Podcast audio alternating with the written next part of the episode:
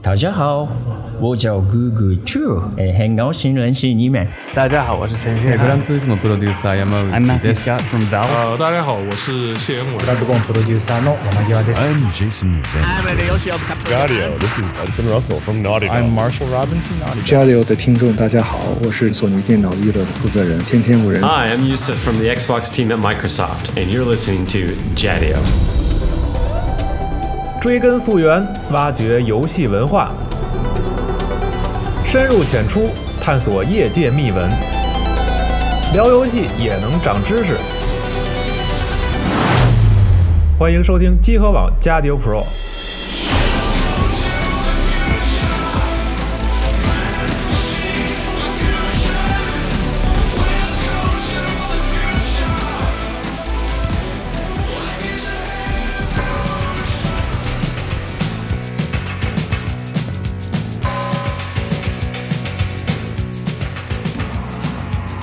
All the old paintings on the tomb, they do the same dance, don't you know? If they move too quick,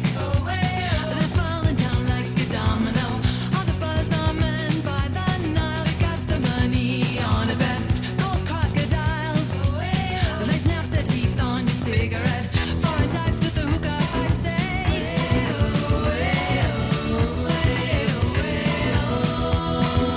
say, walk like an Egyptian. 欢迎收听新一期的交流 Pro，我是四十二。我是冰，哦，是季同学对，这同学继续来给我们讲这个古埃及神话。啊哎对古埃及的这些 故事。我们这次开头选的是这个像埃及人一样走路哎，啊，比较 燥，啊呃比较燥对我们上一期节目可能是比较呃比较人文一点对，啊然后可能尽量用一些比较有趣的方式讲给对大家。那悠长一些，因为我们讲的是神话嘛，对，那接下来这些部分可能就跟人和那些对历史人物有比较更多世关俗系的故事啊。我对们选一个很乔乔的、 很乔乔的这个这个范儿的这个音乐。对，好，呃，我我们是呃，接着上一回啊，上一对回我们说到整个埃及进入了最辉煌的一个金字塔时代，对，然然后后造这。金字塔，然后我们又说了九柱神啊，对然然后这后些他，们的宗教神话以及政治合为一体。嗯，对，那接下来就是盛极必衰的时候，就要到哦，金字塔时代，接着后来呢，我们叫做黑暗的时代。啊，马上就进入黑暗时代，暗，对对，其实呃，我们可能不会感觉到有多黑暗，因为呃，你不管一一个说，哪怕是某个国王任期之内，它也会有丰收和衰败的时期，嗯都对是很的正常的事儿。是的，但是这个黑暗时代就比较契合了埃及他们发展的这么一个轨迹，还是很有趣的。嗯，那这个黑暗时代降临有两个比较前置的条件哈，第一个条件就是法老在最高集权之后，嗯，他开始分散了自己的部分权利啊，握不住自己手里这权利了啊，是他主动的，他哦他开始说，呃，你要帮我管某个区域，你要帮我管某个区域，就哦是，主动分权，分封了，对，就呃，不能说算分封这么狠吧，但啊确实就是把自己的权利分出去了。这地方这么大，然后啊国家这么繁荣，我不可能一个人全操劳过来，嗯，这是他第一个条件，但这很正常，因为很多人都会这么做。嗯，这不是导致埃及进入黑暗时期的最关键原因，最关键原因是它的自然灾害。啊，哦，上面一期我们说了尼罗河，来来回回折腾嘛，对，不像我们长江黄河，对吧嗯？一直这么流下来。对的，的尼罗河是有丰水期和枯竭期的，但万一进入枯竭期的时候，没水了，古埃及人要开始断粮了。但是，哦，但是古埃及人神话体系是怎样的呢？法老就是神，嗯，你们信法老，神说好，我给你们吃的，你们庄稼都能种出来。结果第一年没水了，种不出来了。大家法老说没关系，相信神，我们再祷告一下，第二年还会再会有的。第二年还没有， 如果还干旱怎么办呢？你神不是万能的吗？你对这当着我们面说扯这个蛋是吧 对？你不像你什么说，你感受到我能量没有？我给你治个病，你已经好了，你是不是感觉到好多了？对啊，是但是，种庄稼是明明白白，你种不出来就是种不出嗯来，河里没水了，你怎么着啊？是吧？对，就怎么着都不行，哎，神的，就是大家开始对神的这个信仰，就因怀为疑呃自然灾害的这么一个原因，就开始逐渐崩塌了。就对哦你这法老开始说什么，就答应给我们这些宝贝，都不行， 对我们终将是没吃的了，怎么办呢？其实这些很少会有记载，但是在某些地区的古埃及的一些石刻上面，我们能见到一些明显长得和其他埃及人不一样的，就那种身材比较瘦啊，比较有灾害、受到灾害的那种埃及人啊嗯这段其实就记录了古埃及的一个饥荒，就是黑暗时代这么一个其时实期。啊，我发现是这样，就是尼罗河，我们知道尼罗河定期泛滥，肯定是就是水大水小。我们现在讲的是尼罗河整体的一个流量进入到一个长时间的枯水期，就是它的水量整体上都下降起来，然后正好又赶上这个呃法老权力分权的那么一个阶段，然后才开启了这个黑暗时代，是吧？对对，黑暗时代又称第一中间期，哦呃，我们大约时间是在公元前两千一百八十年到两千一百八十一年左右那么这个早时期哦开始的。可以，嗯，这个时期呢，就是法老开始帮不了下面人了，就是那些你把权力分出去了吗？权力嗯分出去那帮人说怎么说呢？呃，法老答应给我们好吃的好喝嗯养活我们的，但现在没有，没有怎么办？自己救自己呗，还能怎样？ 对啊，就是等着神把我们饿死吗？于是这个时候，很多地方开始为了自己的生存和中央集权以及其他的地区发生了一些冲突。哦，对，这个时候当然是自己顾自己了，是吧？对，就法老法老的繁荣，就因为这一次他统治整个国王的繁荣，就因为这一次自然灾害开始出现了崩塌。嗯，但是很多一些地方因为要呃开始顾全自己的生存，他们这些地方会开始保存自己的实力，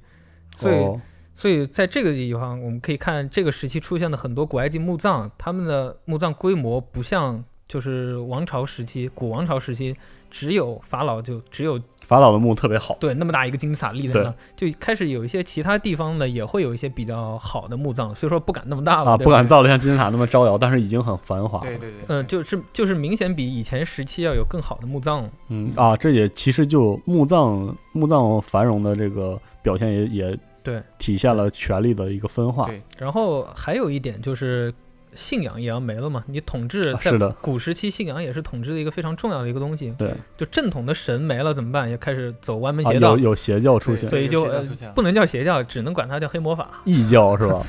啊，就叫就真的叫黑魔法是吧？嗯，那个时候我们我们是这么管它叫黑魔法。嗯其实就看到古埃及有很多祭司刀，有石甲面，嗯那其实都是真的有石甲面，呃不做人，真的 了，我不做人了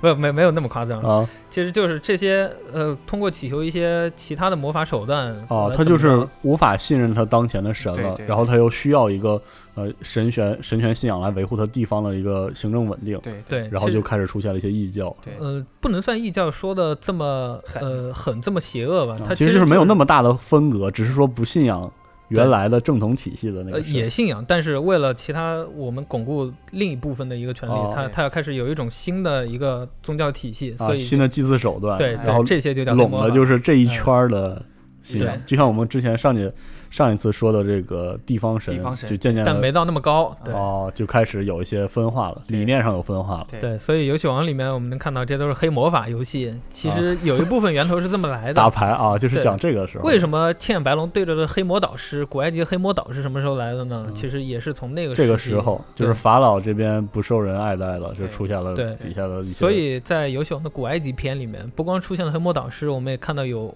盗墓贼、有摸两了这种啊正好公然嗯敢跟法老对着干的这种人出现了。啊就是因为他的这个神权被削弱了。对，其实对分久必合，合久必分，这呃黑暗时期确实是古埃及比较难度过的一段时期。嗯到这个时候，中王国时期就要开始建立了。啊，这就是这个黑暗呃第一中间期结束之后，进入到了下一个阶段，叫做中中王王国。时期嗯，对，但因为开始分散开了嘛，所以又会古埃及又会形成到一个比较纷乱的这么一个状态嗯。但是纷乱久了以后，又会要开始合并，所以上下埃及又要统一起来就又要重新统一起来，国家要重新 make the Egypt great again。 ，Great Again 了嗯啊，行，是，然后这个时候有一个叫耶拉孔波利斯的这么一个人，嗯，就这么一个统治者，又开始统一了整个下埃及。哦，这个啊也这埃及又是分上下，再次分离呃统，先分成很多个小部分，啊然后刚刚提到的这个耶拉孔这个人，把也上游的部分先统一起对，来。先把上游的部分给统一了起来，然后在底比斯这边下游，呃，不是上游这边下埃呃上埃及，这个有另一个呃英提夫家族开始统一了整个上埃及，啊这样上下埃及又被统一成了两大块。哦，那上下埃及统一之后呢？就划江暂时的划江而治嘛。哎，并没有，啊，他们心想上下又是两这么大一个这么两大块了嘛，那啊这两大块又必然要冲突，又要合成一个大的埃及。对啊，分久必合，合久必分合久了必。对，嗯三分天下，那么现在是两分，啊两两分也要合成一个，所以大概在公元前两千零五十五年，底比斯军就开始就就开始和这个上面我们提到统一了，统一了下埃及的这个耶拉孔啊迪波比利斯是上埃及，对，迪比斯是上埃及。哦但提一点就是，南方的是上，对这一回《刺客信条》里面，嗯并没有收录到迪比斯啊呃这就没有一个那么难重要的一个地区。对，没有上埃及，它是上埃及，上埃及非常重要的一个地区，哦但是这座《刺客信条》没有。哦，其其实也是非常可惜的，因为底比斯这个地方在古埃及来说是非常重要，但是在《刺客信条》的那个埃及历史时期已经衰弱衰落了。哦，所以其实这一次中王朝的统一就是说上埃及的部分，迪比斯来自迪比斯的王朝打败了下埃及的对部分对对对，然后把埃及统一起来。嗯，反了，底比斯是上埃及，啊，对啊，对，就还是真真容易搞混对，是吧太容易搞混。上埃及统一了，呃，打呃战胜了下埃及，对，然后上埃对及的北方，对。然后这个时候就重新统一到了一起，哎，文化和经济又又要可以一次发展繁起来荣了啊可以对所以说为什么叫中间期呢？就是它只是中间的一个黑暗时期，呃，相隔，啊然一后个小小的低谷。对，呃，那到中王国时期，这里我们就会开始稍微加快一点速度，因为很多东西我们在游戏里也不会体现，并且这一块时期，呃，怎么说呢，就不再会有之前那种创新性的东西，没有那么嗯多可以聊的了，所以我们就是稍一微加快个一点经典的王朝王朝阶段是吧？对，但是在这个地方有一个非常有趣的东西，就是首先你再次统一之后，第一个要恢复的就是灌溉、吃的种地对你得先吃才能有信仰，啊对所以吃饱了再说啊这个时候就是灌溉系统和农业系统又一次发达起来了，尤然后里卡对，然后 对，然后大家吃饱喝足以后，又要开始想着发展自己的文化，嗯但是你说这个时候还乱过能一次还能再统一吗？对，人对心都已经散了，你要哦再聚集起来说，我们再统一一次，有个至高神，嗯，好像就是大家不愿意信仰单一神了是吧？哎对，然后这个时候古埃及人还是很聪明的，他们想了另一个办法。我们古埃及神王有一个至高的神存在，嗯你们现在每一个人都可以有一个自己的灵魂，这么民族呢？对，所以自这己个信自己的，这个时期我们算一个呃宗教信仰的一个民主化，就是每个人都会有自己的个人虔诚，就每个人每个信仰，其实你在死后都会有一个灵魂陪伴着你，然后这个哦灵魂就可能是、啊但是古埃及 人认为就是死亡只是另一个阶段的这个想法和传统没有变。对哎对啊，但是这一次我们就觉得死了之后身边还跟一人儿，哎黄金罗盘 s t a n d o 是吧？ 对，就是你可以理解为是替身， 啊或者是游戏王里面更直接，它的每张卡片里面封印的怪物是怎么来的呢？在古埃古埃及篇里面有提到，每个人灵魂抽出来都是一张怪兽。哦这个就是非常直接的、明显的，就是每个人个人前程呃增长增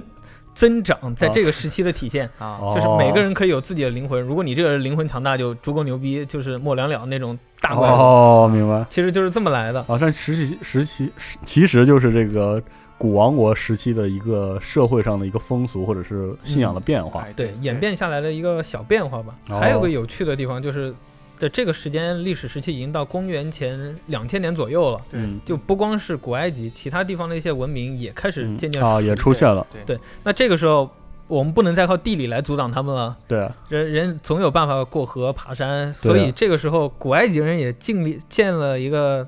类似于咱们万里长城这么一个东西，叫大宫墙、哦 w a l l s of the Ruler，统治者的墙，啊统治者之墙靠这个墙来抵御外族的入侵。所以，我们到这个时期的古埃及，我们可以稍微看到，就远古上来传承下来一些东西，它还在，嗯但是有了一些变化，并且应应对了当时的时代环境，它开始变得更像一个以前的文明存在，不像是嗯我们说每一个古文明从最早那个时期看着跟外星文明对 开始看着都跟外星文明一样，对对吧，这个时候就开始贴近我们熟悉的一些历史了。哦，确实是。然后我们跳过跳过一些时间，就是第一中间期，就是黑暗时代之后，又经历了第二中间期，啊，就是还是在这个古古中王国时期，它也衰落了，最终对对，总要衰落，因为是历史的车轮滚滚向前， 是吧？啊是的对。也也类似于第一中间期，但是这个第二中间期就不像是不光是有天灾，还会有人祸。对因为你这个时候说你造墙是为了什么，代表肯定要挨打你才知道疼啊。对啊就是还是会有外来入侵者不断的入侵的，而且哦因为埃及那个时候地理的存在，埃及的更南方以及埃及的东方其实就是西亚，嗯，西亚埃及的北方，包括那个时候有努比亚，对，埃及的北方就是欧洲，嗯，但是欧洲我们到后面才来啊这个时候欧洲还没有哎对没干这啥事儿啊这个时候其实更多是非洲的南部以及来自西亚的一些外来入侵者开始对埃及进行了入侵，嗯，入侵了以后，呃，有一个非常有趣的一点，就是在他们入侵以后都并没有完全改变埃及人过去的生活习惯，啊，就是尊重埃及的模式在统治埃及，对，入侵来的新王，他们会仿照以前的 埃及先王的一个统治统治模式，谁不想当神啊？是吧？我 靠！其实这么一想，对于中国人来说，这个不是特别难理解。哎，对，对对对，外来 法老其实也非常有趣。就好，就我感觉这些古古文明在发展上确实还挺有共性的。嗯像中国其实也是，外来者也会必然的尊重中原地区的文啊化正统。你不尊重，最最终你还是要滚的，反正就是这样。但是到这个第二中间期开始往后，就会明显有一个巨大的变化。就古埃及以前是创造神性，我们说，嗯，就是众力敬神是吧？对，你怎么判断这个文明发展的好呢？你神庙建得多，啊金字塔建得大。对但是现在开始光造这个不行了，因为你造好了都是别人的，所以现在开始古埃及人开始发展军队，哦，在这里就是埃及古埃及才出现了，就是啊呃，对不是军事出现，是有一个明显的增增长长。对，哦，明白就是开始加强自己对军事的重视。对。可以。哎，然后这个时候总要有这么一个民族英雄站出来，击退外来入侵者，重新恢复我们大埃及的光荣，是吧？啊所以接下来 Great again 啊就对，接下来就是跨过古王朝时期之后的另一个新王朝时期啊，这个阶段叫新王朝时期了。对，新王朝、新王国，whatever，就是反正就是在之后的一个更加繁荣的一个时期，而这一切都是在原先有基础的情况之下，靠一个新的王来击败外来入侵者，重新统一夺回埃及的这么一个过程。这个新王朝时期大概时间就是在公元前一千五百六十七年到公元前一千零八十五年这么大一个时间段，哦还挺长的嗯对，因为就和我们以前说的大明、大唐这种一样，它是一个繁荣的时期，而且这个跨个时期也比较长。嗯，因为随着而而且随着这个时候军事力量的增长，古埃及人开始不守家，开始往外入侵了。哦，开始扩张了。对，对，然后这么一来，你扩张了其他地方，就会有新的贸易，并且可以掠夺过来一些东西，有文化交流。对，哎，然后这个时候古埃及人开始有自己的信心了，觉得我们在这个神王的带领下，我们真的可以过得更好。哦，并且我们的我们的神，因为他们法老还是神，我们的神带领我们去了更好的地方，扩大了我们的地方，哦，还真是，所以这个时候人民还是有一点信心的。就是信仰其实是跟着世世俗的实际情况来发对，展。所以到这个时期，埃及人的信仰就稍微又有一点改变了。对，嗯，这个时候呃这同学来说，哎，可以到，因为新王国时期它国土扩张了嘛。对对，那个时候刚好是第十八王朝开始的时候。我都已经18个王朝了已经是它总共有前前半段有三十个王朝。 我的天呐对，第十八王朝的时候，它的国土扩张了嘛。这个时候，他是底比斯家族的王子，哦就是上埃及对，统治了埃及。嗯所以底比斯家族，我刚才说了，上一期说了，底比斯是有自己的三神系统的。哦，对，迪比斯啊，这个时候的三神系统终于就是成为了正统。对对对，迪比斯三神系统最重要的神就是阿蒙。阿蒙，阿啊蒙这个时候叫阿蒙。对，因为在在迪比斯三神系统里边，阿蒙神是一个战神。哦，哎呦，对，所以对上了。对，所以国土扩张的时候，他们信仰的正好是战神，他哦们觉得阿蒙能够战神庇佑我们是吧？对，有道理，这个很有道理。对，所以阿蒙的信仰的兴起和使他和那个最高的那个太阳神拉神结合在了一起。嗯，哦，就是成为这一次对，成为了阿蒙拉。哦，阿蒙拉神拉神跟挂件儿一样，太阳永远不会落，是吧？啊对 对但是太阳带领我们战斗，所以就对成阿就姆拉就跟他挂件儿一样，谁牛逼先挂上，然后就是对证明他牛逼。对，但是阿蒙这个三神系统的来源呢，其实在我只上先上一次不是提到有三大系体系吗？对对我只我只提了上一次只只讲了一个体系嘛，就是拉的体系。对，阿蒙这个体系来自于一个稍微古老一点的体系，叫赫尔摩波利斯体系。哦，嗯对，另外一个体系对里，，这里面的体系呢，刚才说了，我上一期说赫尔蒙赫尔摩波利斯信仰的是托特神，嗯，其实，在那个体系里边，托特神创世只是一个版本。哦，对，托特象征着宇宙中的智慧。哦嗯就是对月亮对黑漆麻乌的智慧对对可以哎它是这智慧之神，然后墨水瓶之神，草纸之神，就哦各种都是人就是文跟文官相关对这跟个文对人文的这种神。哎，这里提一下，这个草纸不是大家想象 的，是那个对草沙纸嗯对对，是呃，这个纸很奇怪，我们大家都知道，埃及用来计数的就叫沙啊沙草草纸啊但是其实是纸沙草纸，这个沙草叫纸沙草。啊，是一种特哦殊的草。啊对，然后这个沙草纸沙草可以把它做成纸，然后这个纸就变成了纸呃纸沙沙草 纸，好复杂好好。对，反正这个纸是通过这个纸沙草做出来的。哦，啊得亏不是我讲这期，这太难为东北人了，这个 词真是。用用来记录一些东西，所以这个纸我们可以看到很多对埃及的记录里面，包括歌曲，就周杰伦的歌里面，啊蛇舞》里头也有提到这些沙草纸。哦对，然这后是埃及的一个代表，确实对。，嗯。然后赫尔摩波利斯这个地方一直是信仰托特神的地方。哦但是它最著名的体系是八神体系。哦，它是八个八位神体系神，。它上一次我们说了九神体系是 E N E A D。哦对对，这次八神体系叫 Og Ogdad。哦，对啊，翻译过来就是八柱神。哦，这啊正是八柱神。对，阿蒙神就是八柱神之一。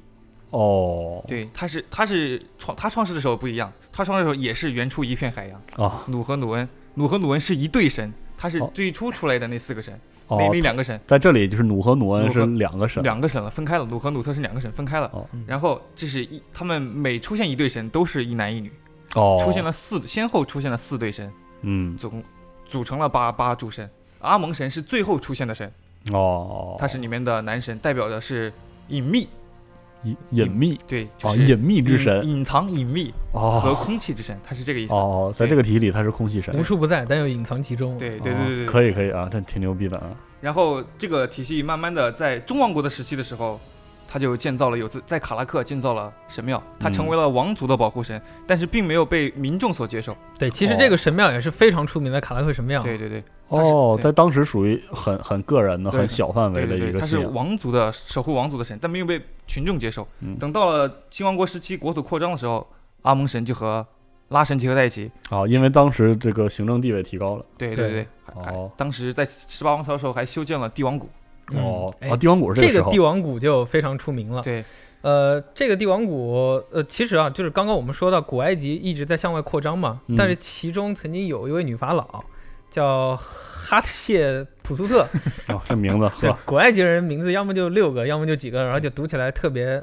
就是有他们那种埃及的发音方式。哈哈什么哈特谢哈特谢普罗苏特特普苏特哎普苏特啊，行对，但是这个人名字，呃，他他做出一个贡献是什么呢？停止了埃及的对外扩张，因为一直在打嗯仗，劳民伤财对，毕毕竟也是有损失的嘛。诚心嘛，这不嗯对。但是这个人的名字很快被人抹掉了。哦，就是古埃及人是怎么来取代先王的地位呢？因为他们很敬重名字的力量。啊，他觉得名字有有力量，对，是是不是和地海传奇对，很就像？地海的那个系统嘛，其实真名赋予力量，对，这一套传到最最最前端也是来自古埃及的，哦，这个思路明因白为了他们也是，所以古埃及人你们在看很多电影的时候，他们会讲以拉神之名，啊，就是哦，他认为以什名么字什么之名对呼出这个名字是有力量对，的，游戏王里面他那个暗游戏为什么一开始那么弱，只能打牌跟别人赢呢？因嗯为他丢失了自己的名字，所以整部剧里面都在找回古法老王的名字。哦，这个最后名字在埃及的这个体系里是很重要的，对，所以沙赞所所以好多石碑上，如果看到有一块地方被人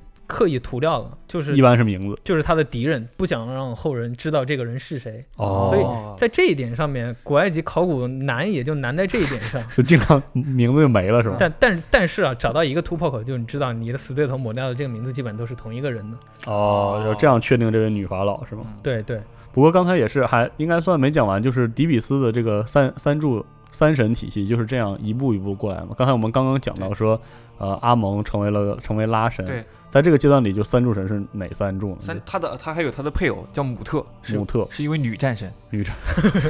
啊，都就是是都是战斗的啊就是阿蒙拉和姆特姆特哦生下了一位月神叫孔苏，这是一位不同于托特的月神，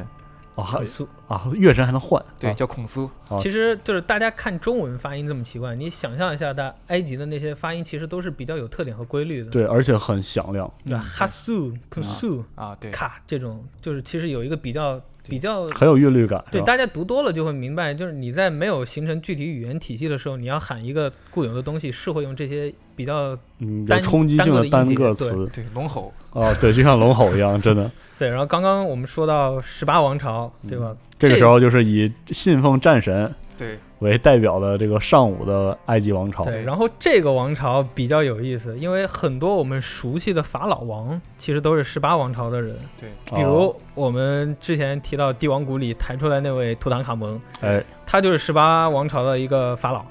但是其实他的死，我们很多人说他是被人磕死的，也有人磕、说是死于意外，他是个很年轻的法老，我觉十得九岁据说只有。嗯所以从他的死也能看出来，在那个时期王权的争夺和动荡也是非常多的。嗯，一方面就是对外征战比较有强的有很大的损耗，对另外一方面对内部其实是有动荡的。对，其其实看跟我们现在的宫廷戏一样，只不过他们就直接抢夺更高的地位，因为谁当上法老谁就是神。嗯神啊，这是神的战争，神之对战。而且我们还有一个比较有趣的，呃，我们以前对古埃及的印象都是金碧辉煌或者一个完整具体的石像，但是大家有没有记得图坦卡蒙他的棺材抬出来的时候，它是有颜色的，嗯对，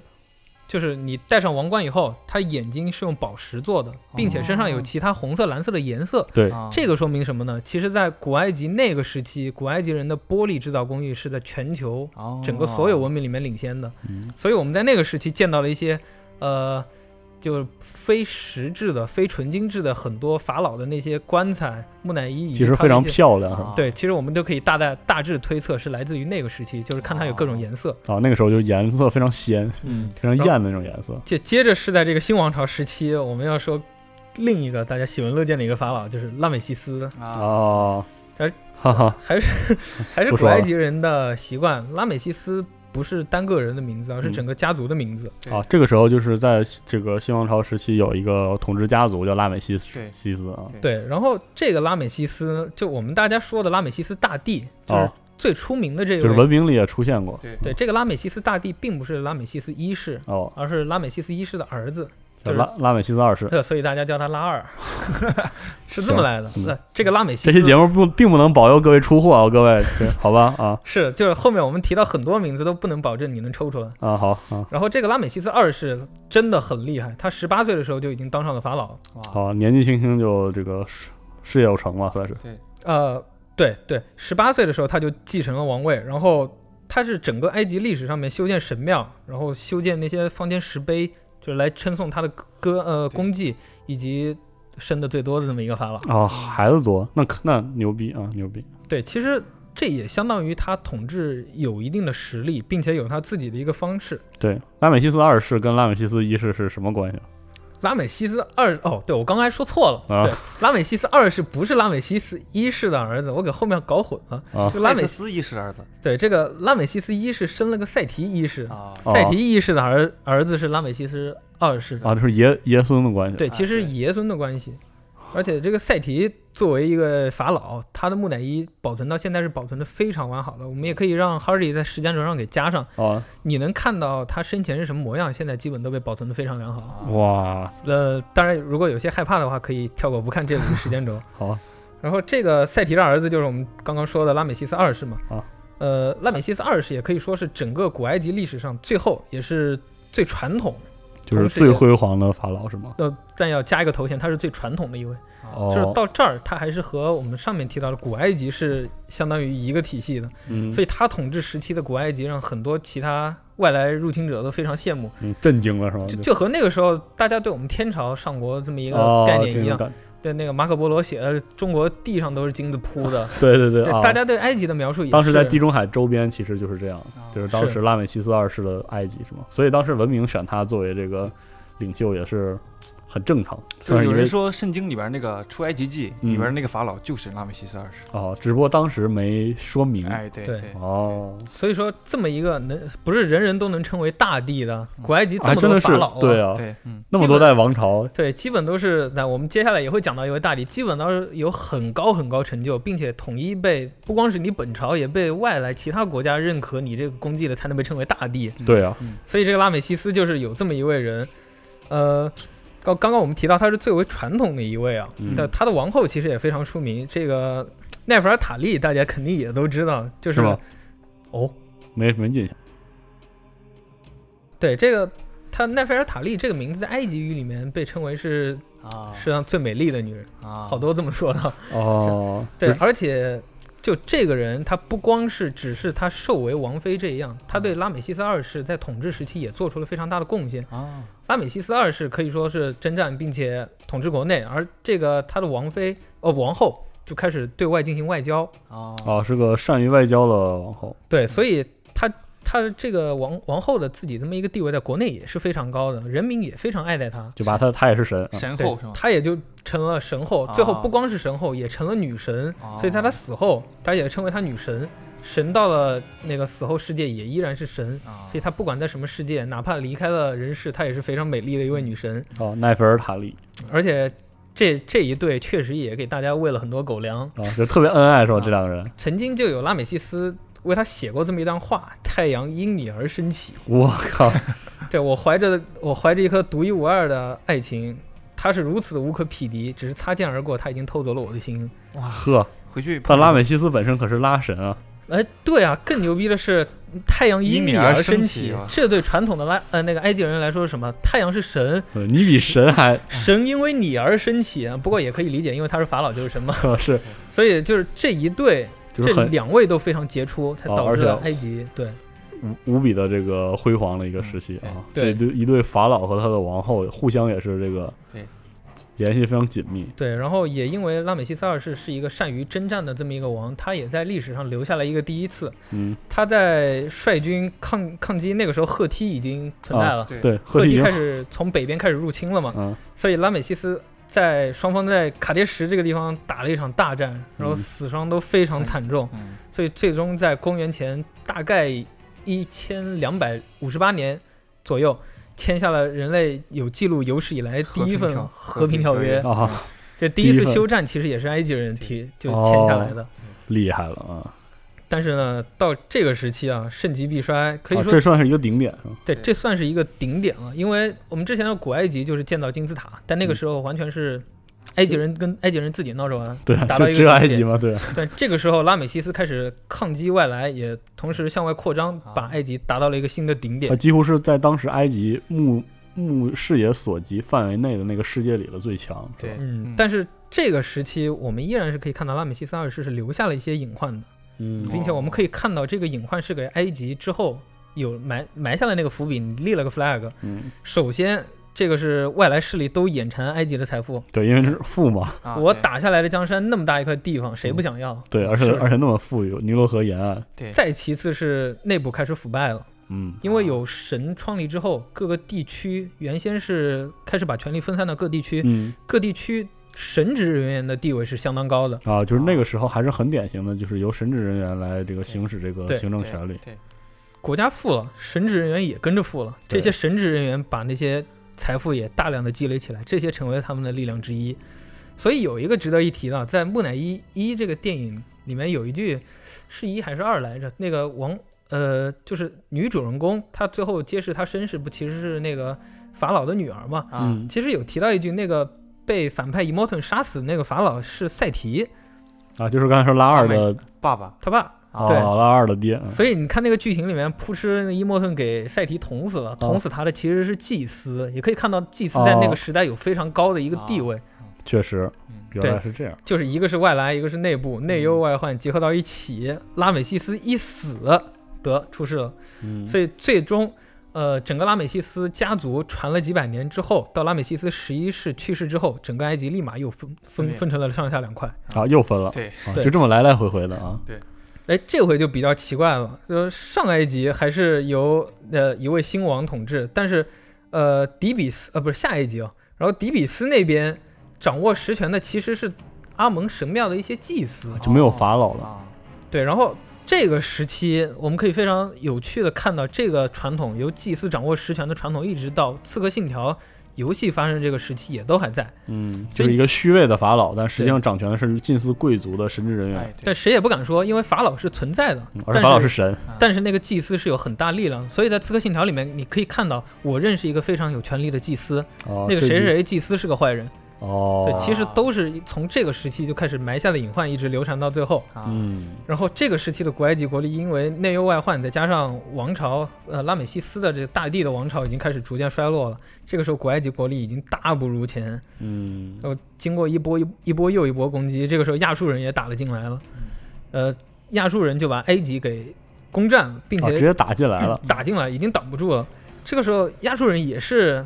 保留了之前入侵者的优良传统，他并没有把埃及人抢抢成自己自己的地盘。嗯，他们又是把埃及保卫洗劫了一通，然后还把他们的王给留下了。啊，行吧，就 法保老留还在啊。对法法老还在啊。然后这个时候时间已经一直到比较靠近我们游戏的时段，已经到公元前六百五十三年了。嗯，然后这个时候的古埃及有位诸侯王叫赛特王，啊，这这个时候是埃及的诸侯王是吧？一个地区的地方王。对，已经开始就出现这种呃国王权力分散以后，开始有诸侯王和地方王出现了，嗯并且古埃呃这个时候希腊人那海上也已经出现了嘛，对吧？啊，这时候希腊人也算希腊文明也算是登上历史舞台了，哦也对开始登上历史舞台了。然后这个时候有一位古埃及的诸侯王赛特王很聪明啊，就跟希腊人说对啊你帮我一下，对，你们帮我一下，哦那个亚述人打过来了怎么办？你帮我弄跑他啊，赶走他以后抬手抬手，对，然后这个时候希腊在希腊人的帮助下，这个萨特王又开始重新把埃及统一起夺了回来。啊，统一起来。然后这个时候，呃，希腊的海军过来了，所以这个时候希腊人因为找你帮忙了嘛，嗯希腊人也在古埃及开始出现了，嗯啊并且希腊人过来是只能靠海，哦，是的，而埃及以前就是一块非洲大陆，他们是不需要，就是通过特别特别发达的一啊个海海运这样。啊对，然后就因为这一批希腊人的帮助，古埃及开始正统的组织组织自己的海军。啊哦，是在这个时候才有。对，所以我们在《刺客信条》里面可以看到一个非常有趣的一个，呃，我们基本在《刺客信条》里面可以看到三种船，一个是沙草船，就是那种小草船，啊嗯撞几下就沉了的一种。啊，这个就是伊西伊西斯当年坐船去找他，嗯对对，坐的船就是对最传统，大家手工艺人就能做的。对嗯第二种是帆船，对，就已经明显开始有一些海上强国其他的那些力量了对。第三种就是非常带有希腊风格的那种长船、长战、长战战啊船、船战船，嗯所以为什么很奇怪，在游戏里你能看到这三种风格完全不一样的呢？就其实就是因为希腊人的到来啊，所以给给后面的古埃及海上带来了帮助。嗯，呃，那亚述人赶走了，接下来是波斯，就是挨个来，挨个对，来，挨个来，但是挨个都这样，就大家依旧都是占了以后，但是保留了古埃及当时的传统。就是法老，你别你就就留那儿，就就对不碰，留那没儿有人碰他。呃，还有更狠的，但是到了古埃及第三十一王朝之后，这个更牛逼的一个人来了，嗯就是我们刚上面提到的一个另一位大帝亚历山大大大帝帝。哦，这位大帝就到来之后，因为亚历山大之前已经有了非常横扫地中海沿岸。对对的亚历山大大帝出生在马其顿的他，对一路南下再往东，这我们都是知道历史上的一些东西。对，这个大帝来了，波斯人整了一看，我操， 这这个 高我们一级的啊存在是在当时是波斯还统治着这个埃埃及，及对，就是亚述人之后是波斯，嗯但是波斯人看到亚历山大大帝来了以后就惊了。没有任何打仗，说大哥，这地方给你。 对对啊，然后我们到这个时候就可以看到亚历山大大帝。就其实实际上是掌握了埃及这个啊，地就方是不费一兵一卒，直接移交了埃及的统治权。对，就为什么称为亚历山大大帝呢？他统治了整个亚欧非，我们、嗯哦，这么一看，算上埃及、亚欧非都在。对确实都已经拿下了，而且、呃我们知道四大文明古国，嗯就呃古埃及、古印度这两个地方全给他拿下了。对，古希腊，他就是希腊人出身。 对他，他其实马其顿也算是希腊人嘛，嗯对，所以呃我们刚刚说了中华，中华他过不来，啊，因为有个有有个山啊挡对着，。基本上到这儿以后，我们可以看到，就是整个希呃希腊文明完全进入了古埃及，嗯，呃，包括游戏里那块地方，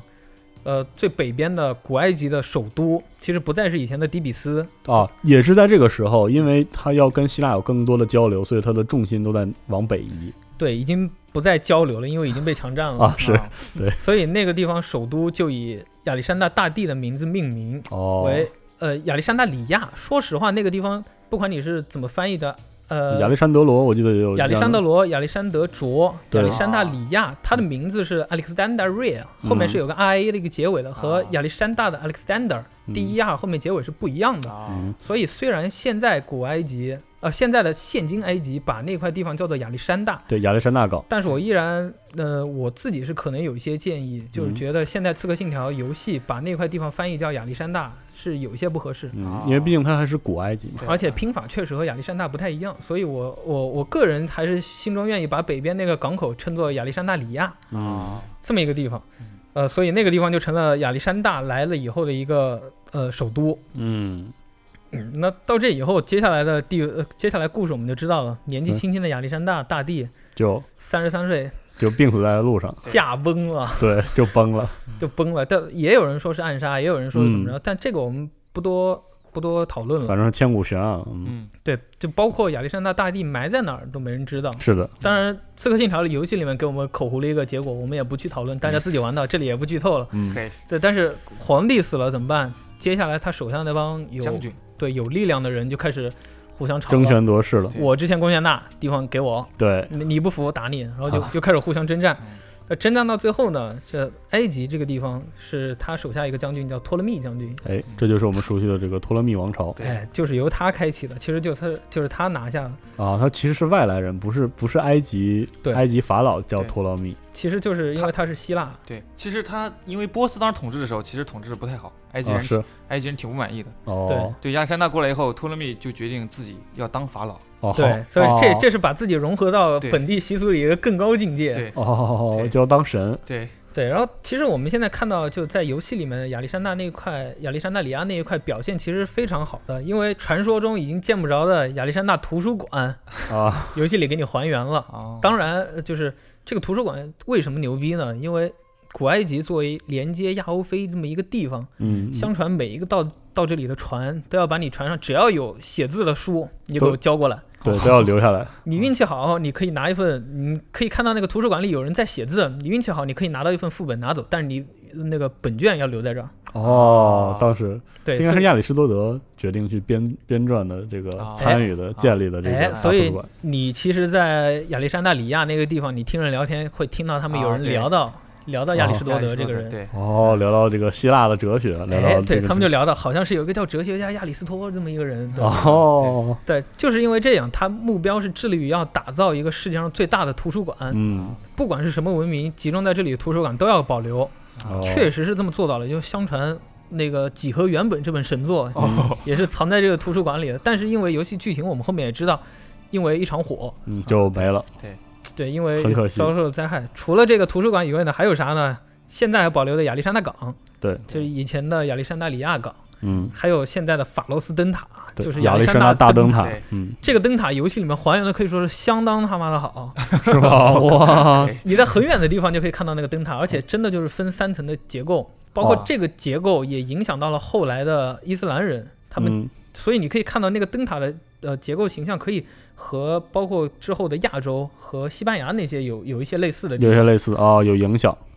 对而且这也算是文明中海洋文明最关键的奇迹了，对亚历山大对亚历山大灯塔。对，这个在游戏中我们可以见到，但是后来就嗯， 也是因为几次地震，也就再也没有了。可惜了，嗯，对，然后到这个时候，托勒密，我们说经过一番努力，终于终于在公元前三百五十年，呃三三百零五年当上了古埃及的国王，然后开始了整个托勒密王朝的啊时期。正好就是啊，所以说托勒密王朝的开端是因为亚历山大大帝去驾世崩去了，对对对然后经过很长一段时间的动荡之后，各自分地分完了，对然后正好是托勒密呃，其实也不光是说托勒密也是自己争取来的啊，就是想当这儿，就是嗯对喜欢这片广袤美妙神秘的土地土地对是吧？啊而且他确实也挺尊重古埃及的那些传统的，他并没有着去古埃呃着急去抹去古埃及的这些呃各种痕迹，嗯，而且是尊重并且保留了古埃及的痕迹，同时融合呃爱琴海那一片的建筑风格。哦所以我们看到的亚历山大里亚其实是一个非常希腊式的一个建筑风格，嗯啊就是在当时算是国际化大都市那种，对，啊而且有各种希腊的 雕像。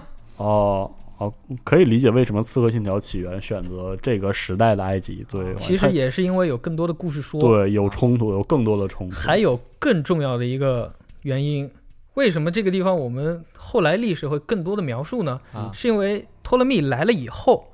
他把希腊的文化文明和埃及的文明融合了，嗯两边的啊文字怎么融合？通过罗塞塔石碑啊哦，很关键，这个东西特别特别这关相当于是呃，之前在西蒙去英国的那篇文章里面对也有对对记述了，这块石碑相当于是一本现呃存在至今的一本翻译书，嗯翻译了古埃及文化和现在埃及文化是怎么怎么的一个对照关系。对，从这儿以后才开始有更多，包括我们的埃及神话被流传流传到我们哦现今世界。包括当时那些学者治学的方式，就记录这个历史，记录这对个风俗，有很啊多比较原始的神话在这里有了更多详细的描述，比如说法尤姆，我们刚刚提啊到的动物神、鳄鱼神，鳄鱼神他怎么人们怎么敬拜呃那个崇敬鳄鱼神呢？给他带上人的那些东西。哦。然后游戏里面表现是一只白化的鳄鱼。哦哦大家白就化哦开始神鳄鱼，然后喂养它，崇敬开始崇敬那个地方啊的鳄鱼，并且就是死后国度的一些描述开始有更多的记载。对哦呃，有一个值得一提的就是拉和阿佩普，阿佩普其实就是另一种翻译叫阿波菲斯，对，听着也挺像希腊的翻译名字，就是人在死后，如果你的审判失败，你的心脏是被巨蛇吃掉啊并且对堕入堕入民间的。哦，所以呃，这里会剧透，就强烈剧透一下，就是主人公会与这个阿佩普战斗一下，啊，是所以说在游戏中，它形象是一只巨蛇，巨蛇是一只巨蛇，并且喷吐毒液，这些其实都是和托勒密带来的一些传为传给世界的文化融合了埃及，所以埃及的古文化传播也要靠，也真是呃多亏了托勒密。嗯，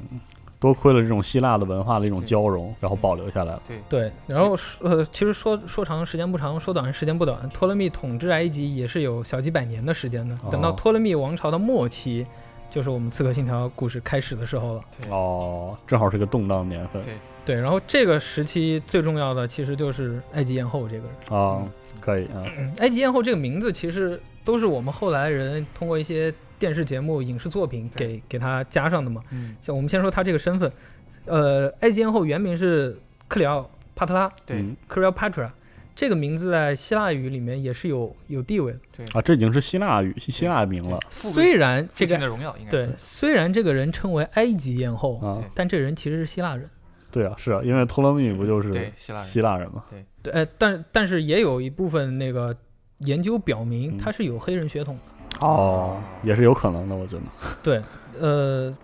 对吧？当时宫廷和他们的神也是一样的，嗯，就是这个埃及艳后克里奥帕特拉其实也是七世，她啊爸、她已经是七世了她爸是托勒密十二世。哦，然后这个时候，他爸生了一个儿子和生了一个女儿，嗯女儿是克里奥帕特拉，嗯然后儿子就是我们在游戏里面见到的那个小托勒密。对，按照古埃及的传统，他将来是要和他结婚的，并且共同执这掌王这位这。这是属于姐弟俩。对神神话里边不都这样吗？其实啊，其对实对，网神话里都这样。对其实网上一阶一阶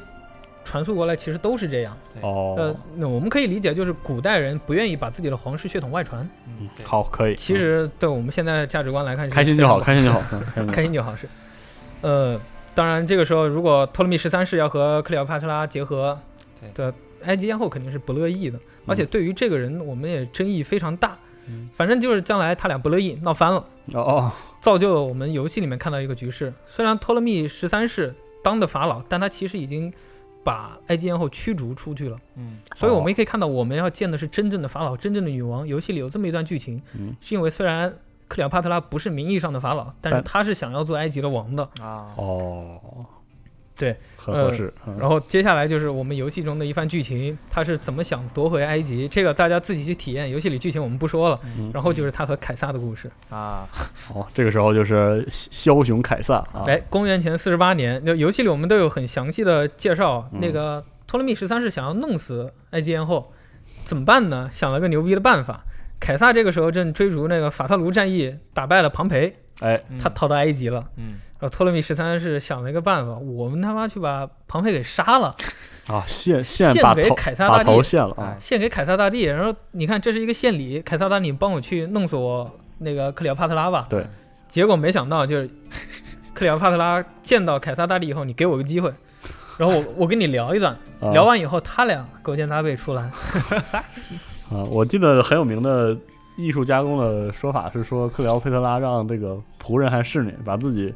卷在这啊个那地毯里，那那不是，那是后来的故事，都是后来了吗？啊就是他是见凯撒大帝，啊就是游戏里有交代，是把自己卷在地毯里的。然后但其实托勒呃托勒密十三世想呃就是先杀庞培是之前的事，哦，然后游戏里面表现这段剧情的方式是，克里奥帕特拉其实也想通过庞培来献给凯撒，让凯撒帮他，哦啊但结果发现来不及了，这个时候把自己卷在地毯里，哦紧急进攻，行可以，很合适啊。反正就是埃及艳后通过一些办法，年纪轻轻收服了那个时候已经在古来已经算已经年迈的一个凯撒大帝的心，嗯然后凯撒大帝当然不听那个托勒密十三世的愿望了啊，就是说凯撒本来说你把庞培头给我了，我你干的挺好啊对但是又不打算抬你这手，说你们还是得姐弟俩来治这个埃及，是吧？对，但是没想到就是按照剧情里面说，也是打仗了，策反、啊，就是肯定是那个托勒密十三世是不愿意的，对不愿意。但其实，在游戏里是有另一种解读的，这个我们因为历史我们也不好太说，每个人我们还是讲历史书的版本。对对，其实就是最后打仗了。那凯撒这个时候一看托勒密十三世不得了啊，造反，然后双方爆发了一场战争，亚历山大亚历山大图书馆也是在这对，儿，亚历山大里亚就是在那场战争中，对游戏里凯撒说了一句话：“他们要火，那我们就放。”啊，整个把首都给点了，啊，造造成了一次灾祸。然后这个时候，托勒密十三世也在逃亡的时候也就身亡了。最后还是凯撒赢下了这个地方，嗯并且恢复了他。凯撒并没有直接自己做埃及的王，嗯，而是把这个王位留给了克里奥帕特拉。哦，所以这个时候就，然后他俩也挺恩爱。克里奥帕特拉这个人，我们不知道怎么具体评价他，我们可以说他是，呃，反正是很有外交手腕，对，就我们给他的正面评价永远是野心对，有野手段心家，嗯，对，通过我们都不知道一些什么办法，他可以在很短的时间内说服一位大帝。是的，，是，但而且有人说他 他是真正是真正是爱埃及的这么一个人，他不管怎样，他不希望、哦嗯不希望整个埃及在托勒密十三世手上变得逐步衰落下去。确啊我实可以是我可以奉献我个人的一切，但是我的条件是你把埃及给我，嗯我我要想让埃及回到自己的光辉之上。啊其实，在这个状态下，呃从嗯托勒密十三世死掉，他应该是算是实现他的愿望，嗯对，也算是实现因为自己因为的凯撒凯撒没有吞并埃及对，而是把埃及保留下来，然后交还到他这个对，而且这两个人关系咽喉的手越来越好，还生了个孩子。啊哈生了个孩子之后，就眼瞅着凯撒都要把克里奥帕特拉已经带回罗马了啊，就怎么着，你远房特别远房找了个外国媳妇儿带回家了， 是对，然后就也是历史上一些我们不知名的原因，凯撒就被刺杀了，被刺杀了。当然这一段。哎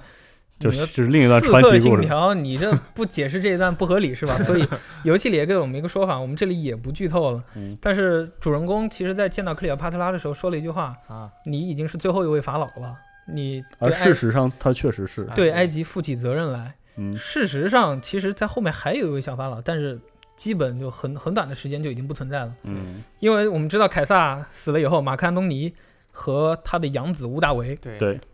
开始了对罗马的争夺。嗯然后在游戏的剧情里面，其实还有一段非常有有力的表现，就是凯撒被刺杀以后，凯撒扶着乌大维说：“我的儿子，连你也不认同我的想法吗？”呃，但这段没有没有其他的解释，就是通过这件事以后，埃及艳后，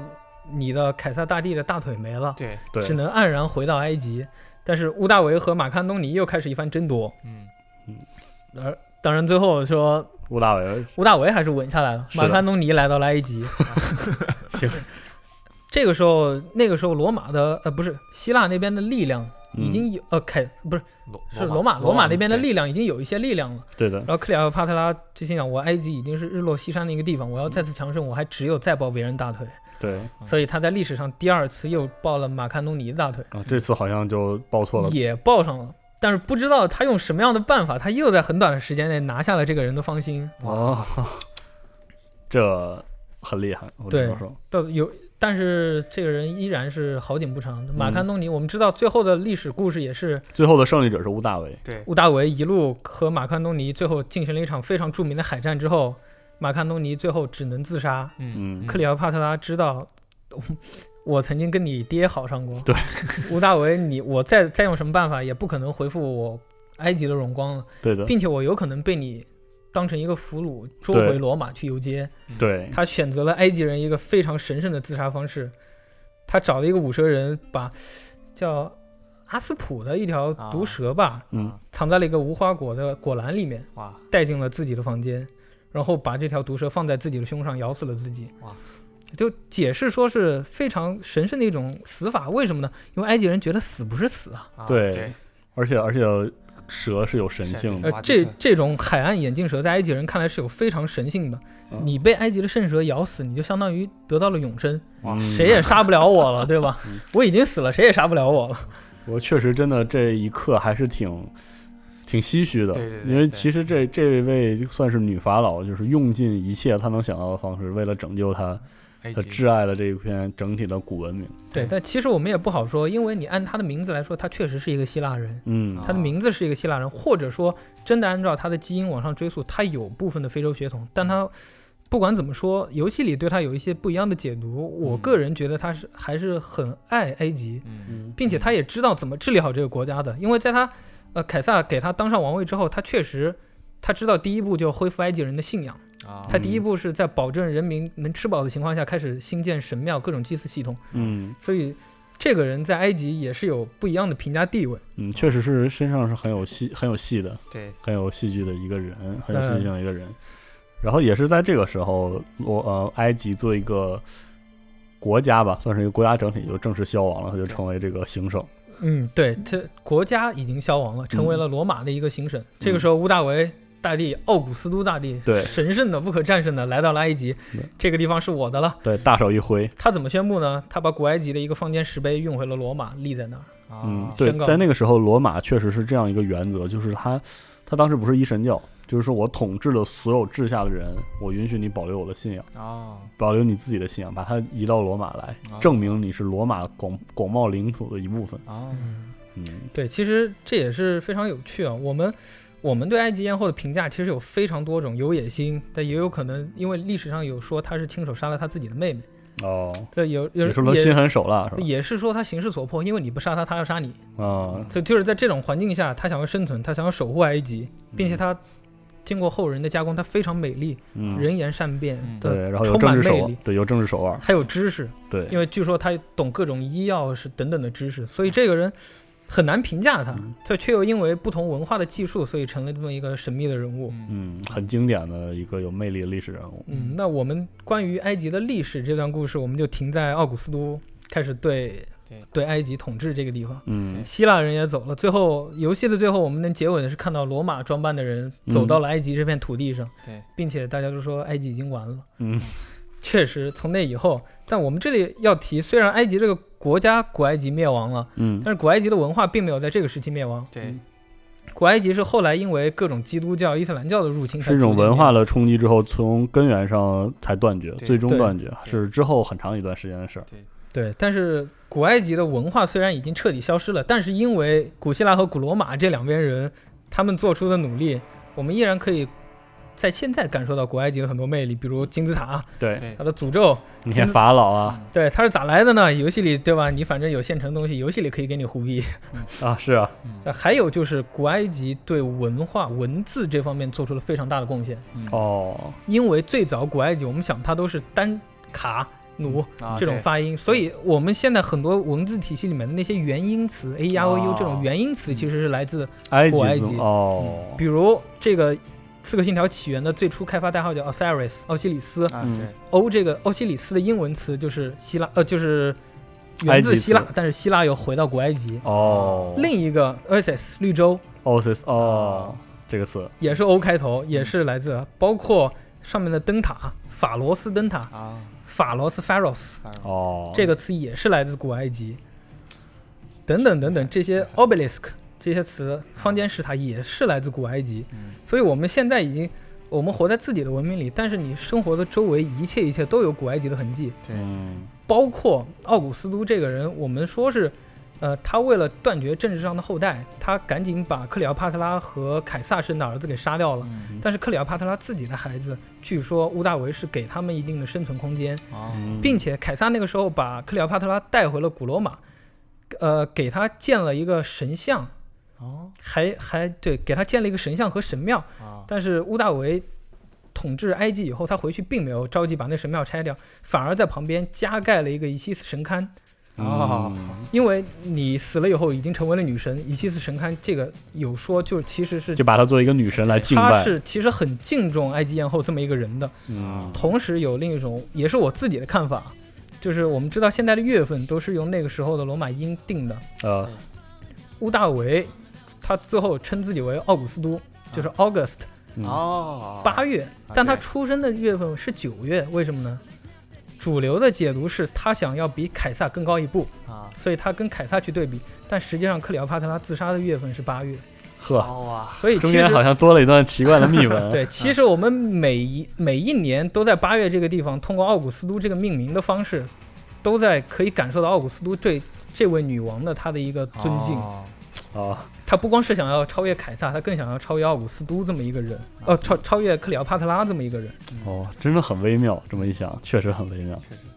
而且古埃及的东西还有非常多、非常多、非常多，包括艺术，还有我们现在看到的字体，字嗯整个一个东西，只要你细心去发掘，你会发现身边很多东西都是古埃及这么一个源远流长的东西流传下来的。是的，而且我们更多的感受到和玩玩《刺客信条》游戏一样，我们能感受到一个东嗯西，就是历史的车轮向前，对那种神秘感和和历史本身的必然性。不可不可逆性，不可抗拒。对嗯，这确实是我觉得就是古希腊一个很古古埃及和在当时的希腊这个一次碰撞中非常有意思的一个戏剧性嘛。嗯嗯我只能说很感谢育碧育碧这次选择这个时间段。对，虽我也我也仅是感谢他选择这个时间段。啊虽然其实因为我实在是不太不太想玩吗？不是 对，不太这不太对这个历史时期特别感冒，所以我就并没有这个，并没有第一时间玩吧。不过其实可以可以看出来，育碧对这个历史和文化的嗅觉再一次对证明了他选对了一个时期。这里就是充满了 冲突，充满了神秘，而且有大量可供后人再次解读的余地。嗯，对，还有一个概念要补充一下，就是在游戏里我们很多次提到一个卡这么一个东西，嗯，就是说你杀了人，你做了坏事，主人公说你的卡是不会原谅你的。卡其实是古埃及人对灵魂的这么一个，啊啊说法它不是灵魂的全部，它是灵魂的一部分。哦，是灵魂很重要的一部分，是卡对，是卡。啊，这卡是卡的那个发音，但它是什么呢？他说这个卡控制你长什么样，你做什么事，哦你爱吃什么 东西，基因嘛，就对，差不多是这么个理解啊。嗯，这就相当于只是一个小 tips，给大家补充一下，就是大家说的卡是个什么东西，嗯，其实是这么一部分。这同学呢觉得，对对，我感觉你也很很喜欢这个时代，你是怎么一种感觉呢？其实我主要是对他的，因为他最开始吸引我就是那个马阿特，哦于是我觉得，哎，我觉得古埃及人居然能想出这么一个神来，确实这就有点像漫威后来的那个生命法庭了，我感觉，对吧？哦，是这样的，对，哎象征着正义和那个的女神嘛，对吧？是的。但是我感觉这段时期吧，怎么说呢，就是还是有点儿，就是神神话这方面儿，嗯确实，因为他没有留下那种，因为古埃及很少有那种大名鼎鼎的行星诗人，像罗马有维吉尔，就是是的对对，有没有留下这种千古传颂的文学诗篇？啊，我觉得这是挺遗憾的。对对，嗯，其实确实也和他们自己的文字有关系。不过也是也是因为这种破碎感，所以对很很有很有自己的风格。主人公是一位埃及的守护者，嗯所以他在进到一些古埃及的神庙的时候，他能认出来啊，这是古埃及的古王朝的东西，啊然后能解读一段。但是慢慢往后，就随着新的文明进驻以后，开始越来越多人丢失这些东西，嗯所以所以至今有很多埃及的文书在那儿，嗯它保留的非常完好，但是没人看得懂，哦嗯也是比较可惜的。